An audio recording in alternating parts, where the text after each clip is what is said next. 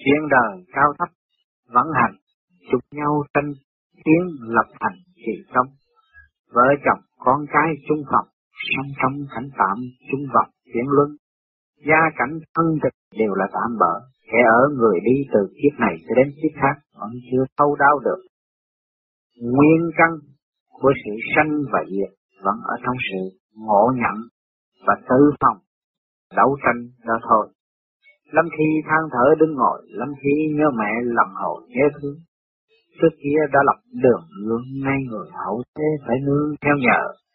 Sự tham muốn và ước vọng không bao giờ được toại nguyện cả, nhưng chỉ tạm nói theo sự thành công của lịch sử mà cải tiến và xây dựng.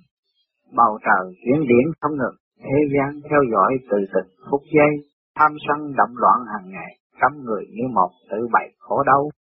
Sự hiểu biết có hạn của con người, cho nên lúc nào nó cũng vân vân và tự chuyển theo chiều hướng tham sân bất chánh ở trước mắt của nó mà thôi.